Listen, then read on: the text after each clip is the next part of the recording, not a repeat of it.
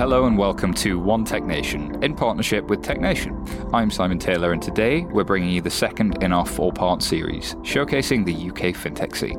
If you missed the first part, be sure and go to listen to episode 226 to get all up to date.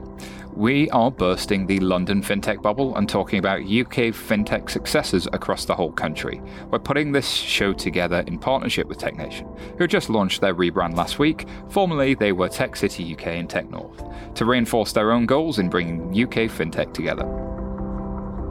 To start with, we wanted to take a look at what it is about UK fintech that's so attractive.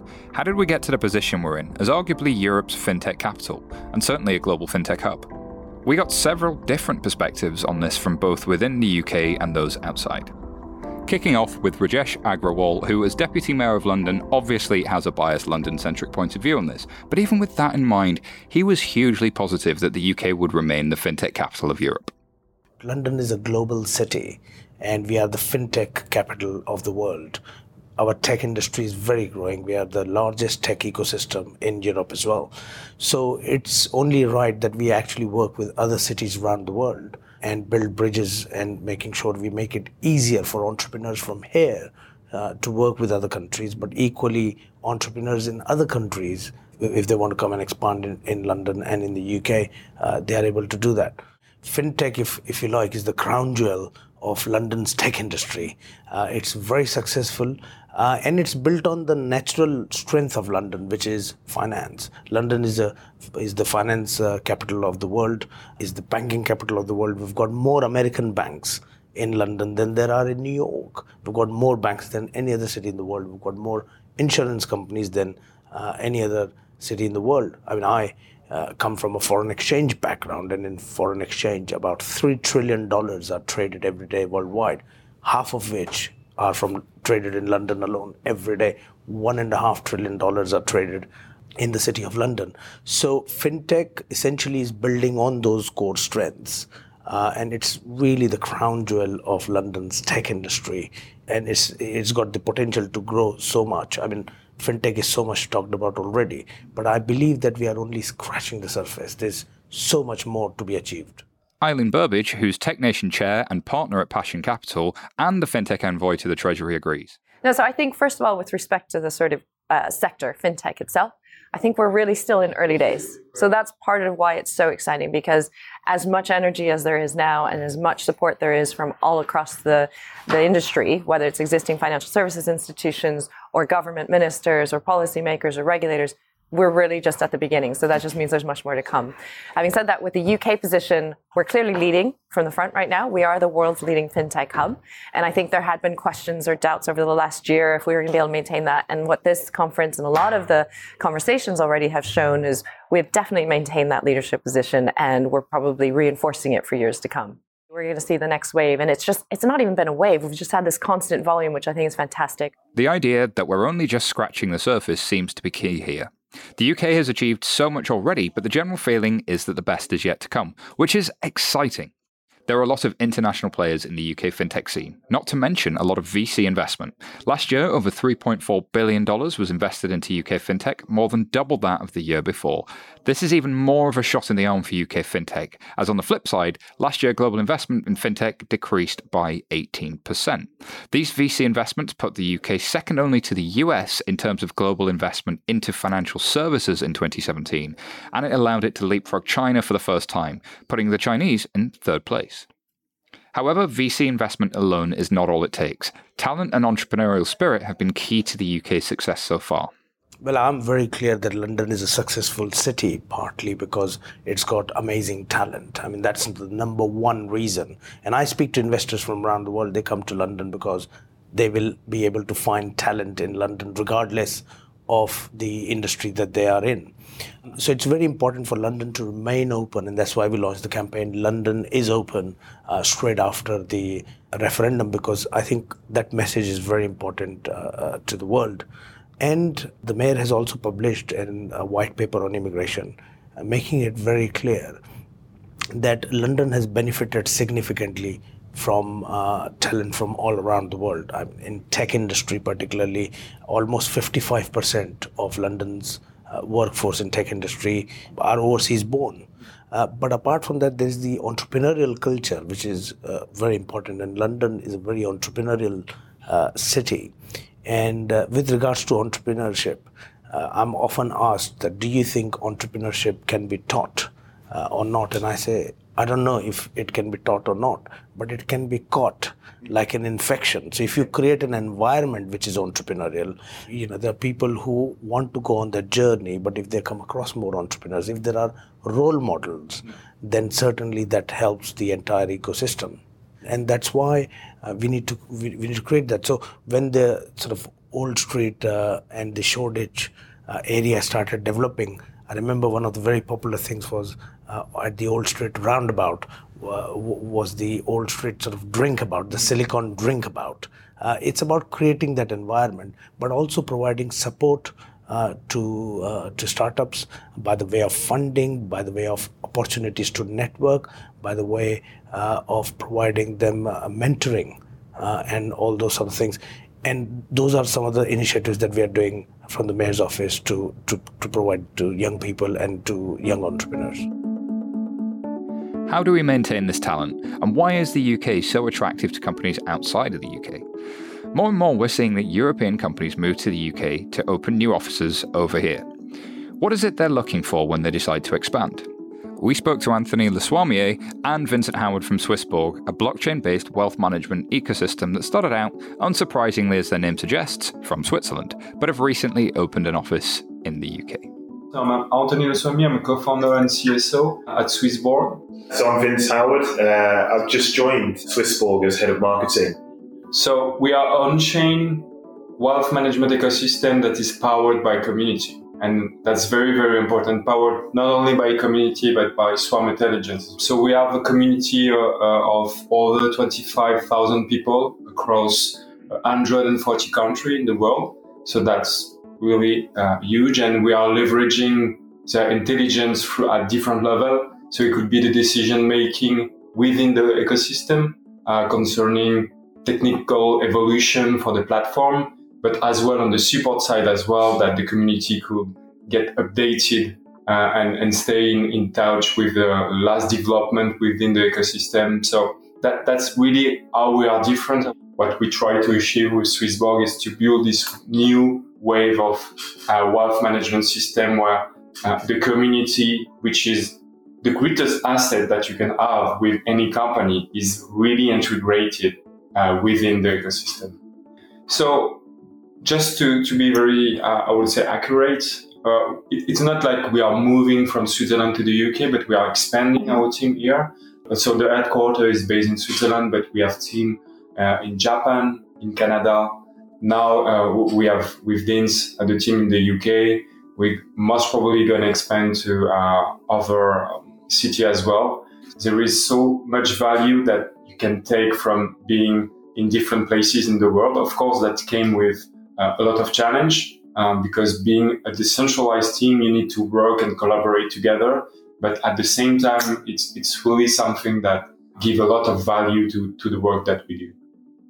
When we had our ICO, quite a significant amount of our community um, is also in the UK. So I think again, it's important to have a presence here um, and to be able to reach out to the people who are supporting us and help to build the community here in London um, and also across the whole of the UK. I think the UK market is quite mature when it comes to investment and, and money management.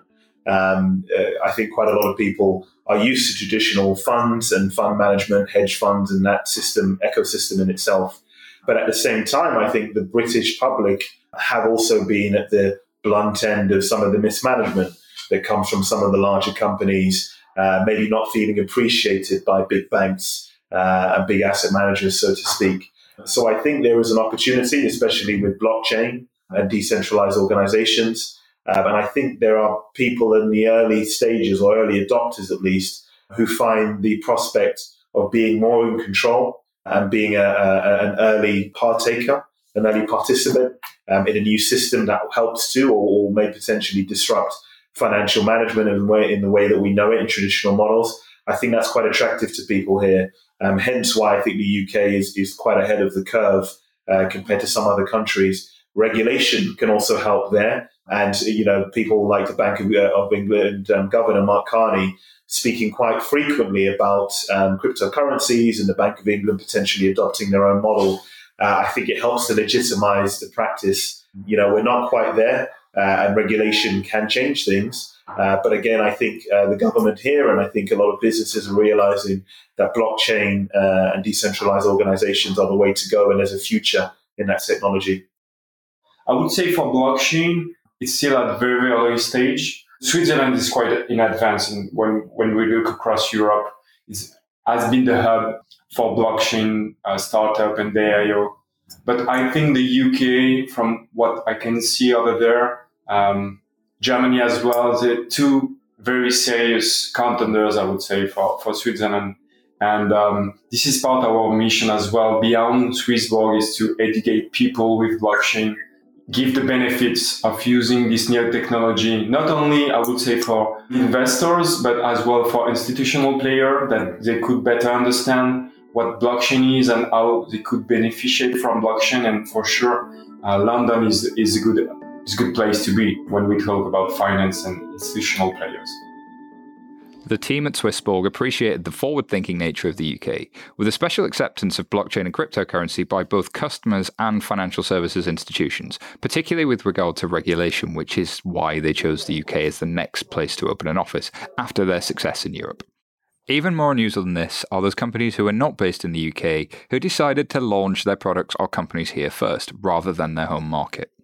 We spoke to Frank Jan Risseeuw, CEO of Yolt, an app based PFM or smart money tool based out of the Netherlands as a subsidiary of Bank ING, but who chose to launch in the UK. We spoke to them to find out why. Yeah, my name is Frank Jan. I'm CEO of Yolt. Uh, Yolt is a smart money platform built on the promise uh, of open banking. We started about a year ago in UK uh, launching, and since then we have uh, almost 300,000 registered users. And what Yolt does is that you can connect to uh, more than 35 banks in the UK to see all your money in one place, enrich with smart insights, categorization, merchants.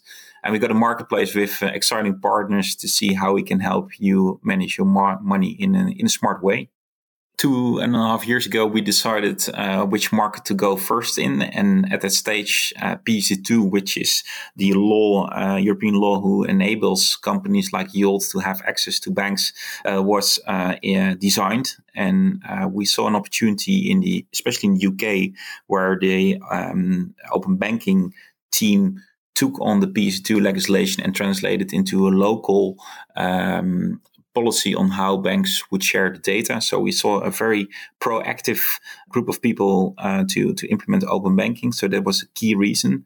And secondly, uh, yeah, you also saw that in the UK there are a lot of new exciting companies, a lot of innovation in the banking space. And we said, okay, if we really would like to de- um, develop something new, then let's go to a place where it's a challenging landscape and we see a lot of companies who we potentially could work with, but also being challenged by to create a, a new proposition. And thirdly, I would say um, eh, when you develop something new, it's important to design it together with uh, people. And in London, you see a, l- a large group of people, and, and for us, especially the millennials, who are open to test alpha versions of apps or to join co-creation sessions. And yeah, that's really the the, the starting point of, of building something new and exciting. So in the Netherlands, um, uh, PSD2 at that stage uh, was uh, not very. Uh, there was not a lot about. It was an idea, and there was totally not such a controlled way of implementing like in the UK. Um, so that's more looking to the market. Secondly, from an ING perspective, which is the investor in Yolt, um, ING is a big bank here in the UK, and uh, such a new money platform as we call it, uh, a bank without a balance sheet. They said, okay, if we really would like to test how such an independent company and proposition work, we should go to a market where we don't have ING presence and to see if we can develop this from scratch. So um, now, ING is quite widespread in Europe, in 11 countries, and in Netherlands they have a, a, very big footprint in the Netherlands. They said, okay, let's go to a market where we are not present, and that's uh, that was the UK. Yeah, it was a very exciting uh, step to go to the UK. Uh, I still remember two years ago when we were designing the product, we had our first hypothesis and our first IDs.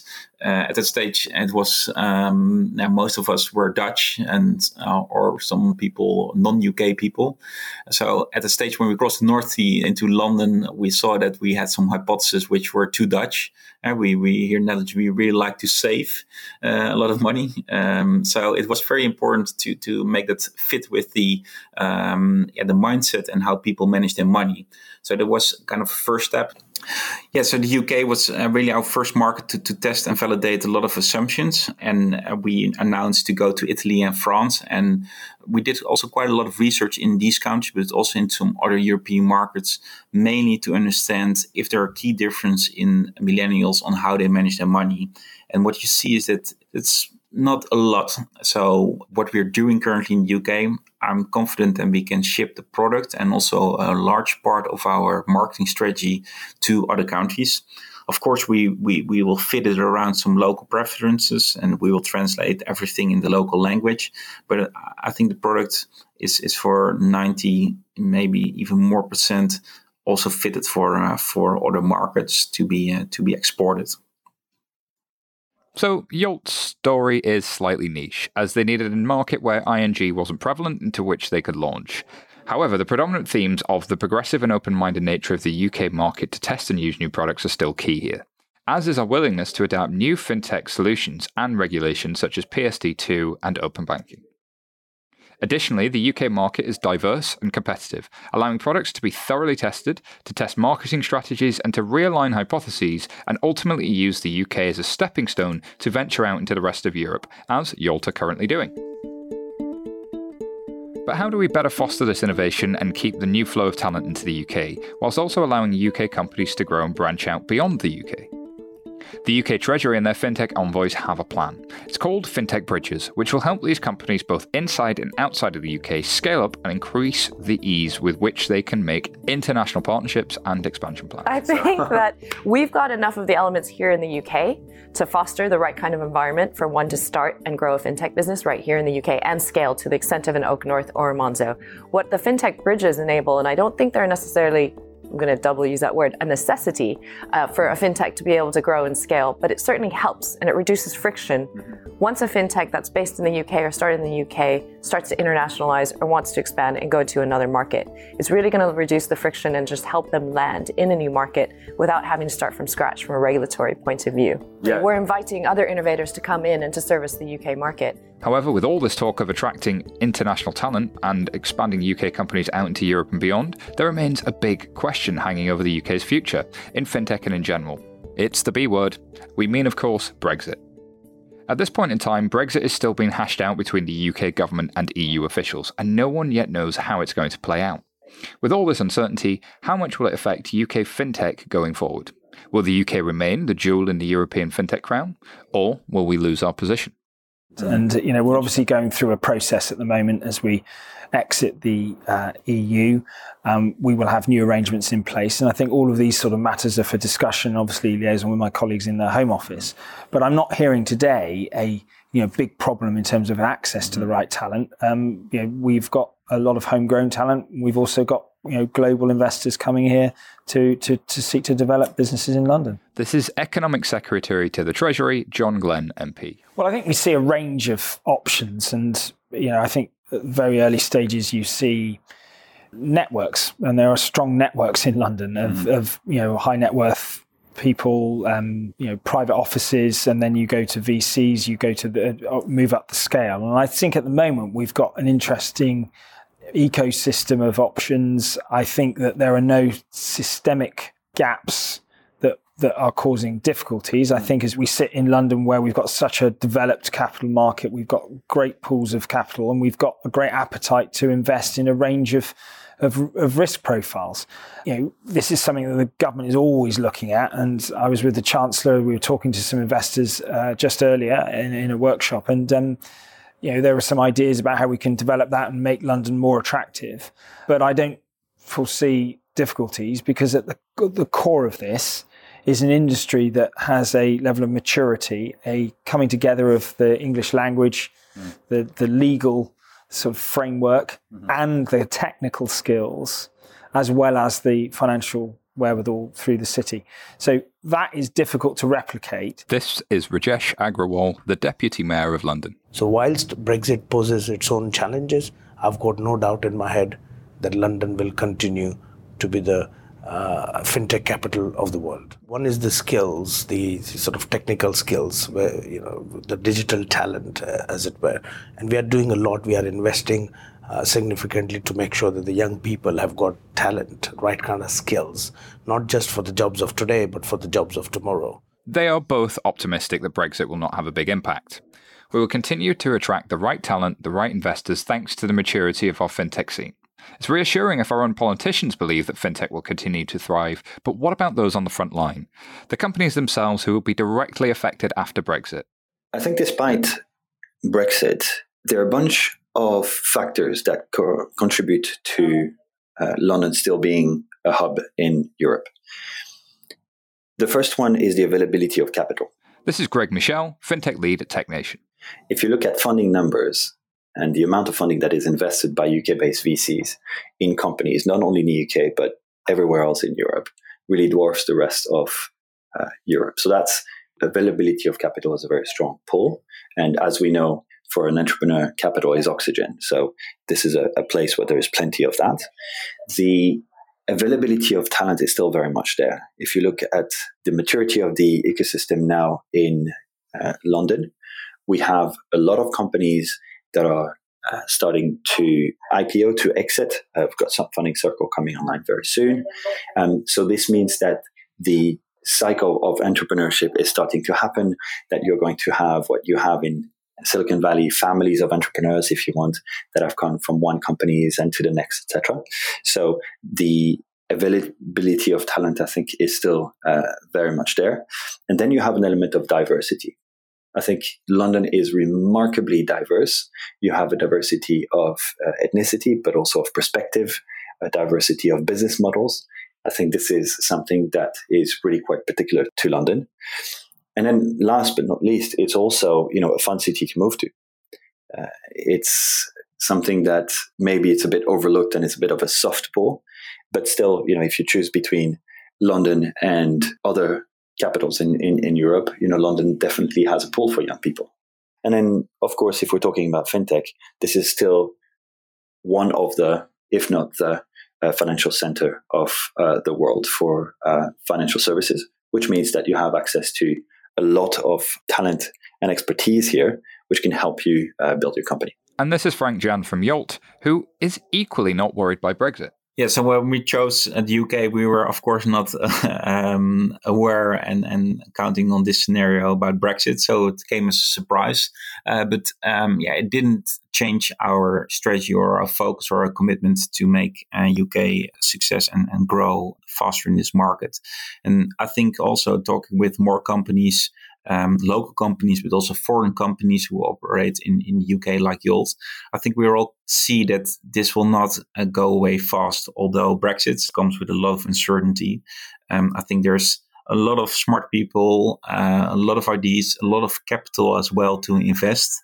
Um, and uh, scale the ideas or even um, find new uh, or start new companies. So I'm not scared about that. I think it, it comes with, still with uncertainties around banking licenses, uh, around uh, legal structures. And yeah, that's something to keep an eye on. Uncertainty is something you have to deal with. But I see still a bright future for uh, for London. So, if the threat of Brexit is not that much of a threat at all, according to those concerned, and despite the uncertainty, UK fintech has continued and will continue to thrive, surely the future is looking bright. In this series, we're looking to showcase UK fintech as one entity and bring the whole nation together under one fintech umbrella. With this in mind, what are our core fintech strengths and where can we excel as a whole nation? We got some thoughts on this from our interviewees. From the Swissborg team, collaboration is key between banks and fintechs, internally and internationally. I would say because the fintech culture here, I would say it's more natural for banks to collaborate when when we talk about blockchain and, and all this technology because they're not very familiar with what is happening beyond their own scope. and uh, and with all the other regulation that they need to comply with, the compliance department of every bank has just doubled the size since the the, the, the last crisis. They are very reluctant to onboard new businesses, but they are very open-minded. I would say in, in the UK because this is in the culture. That's the same in Germany because both of these countries are is a an important hub for fintech. Mm. Uh, so definitely that compared to everywhere else in Europe, that's very different from the relation you can have with bank. For example, in France or in, in Spain, Italy, it's much more complicated to do businesses when you are a young company. But here in the UK, definitely banks are willing to cooperate with, with fintech and to build together um, applications. This is an opinion shared by John Glen. Well, it'll be to look at where there are opportunities to grow fintech outside of London, which is obviously because of the proximity to the financial markets and regulator and so on, you know, has always been this, the sort of centre. And um, you know, you're right. We're going to have a, an envoy in Wales, Northern Ireland, one for the for the rest of England, and England regions, and Scotland, of course. Um, that we recognise where there are the right sort of synergies between universities mm-hmm. and skills and financial institutions, then we should, you know, get on and try, try and make it grow there as well. I think that banks and big institutions are changing in terms of their attitude because they can see fintech companies, challenger banks, and and, and fintechs coming in and, and offering you know, you know, access to uh, or you know setting up markets and uh, that will threaten them. So they they have got to respond. So I think some of the you know this is about disruptive technology, which is an opportunity for everyone. It's an opportunity for the consumer to get access to new services uh, in a more accessible form, and it's an opportunity for banks too to develop their client relationships with with new products. So uh, I think I welcome this disruption. It's positive for the consumer, and you know I think watch this space really. We're excited to see what happens next for UK fintech as we move forward. What new companies will emerge, who will move into the UK, and ultimately, what are the benefits for the customer as a result of all of this innovation? As John Glen says, watch this space. Next episode, we dive into whether fintech communities are actually solving problems for customers. Everyone loves to say they're changing the world. How can fintech really make a difference for customers across the UK? What about the unserved sectors of society who find money management hard and sit outside of the fintech bubble? Has fintech missed a step?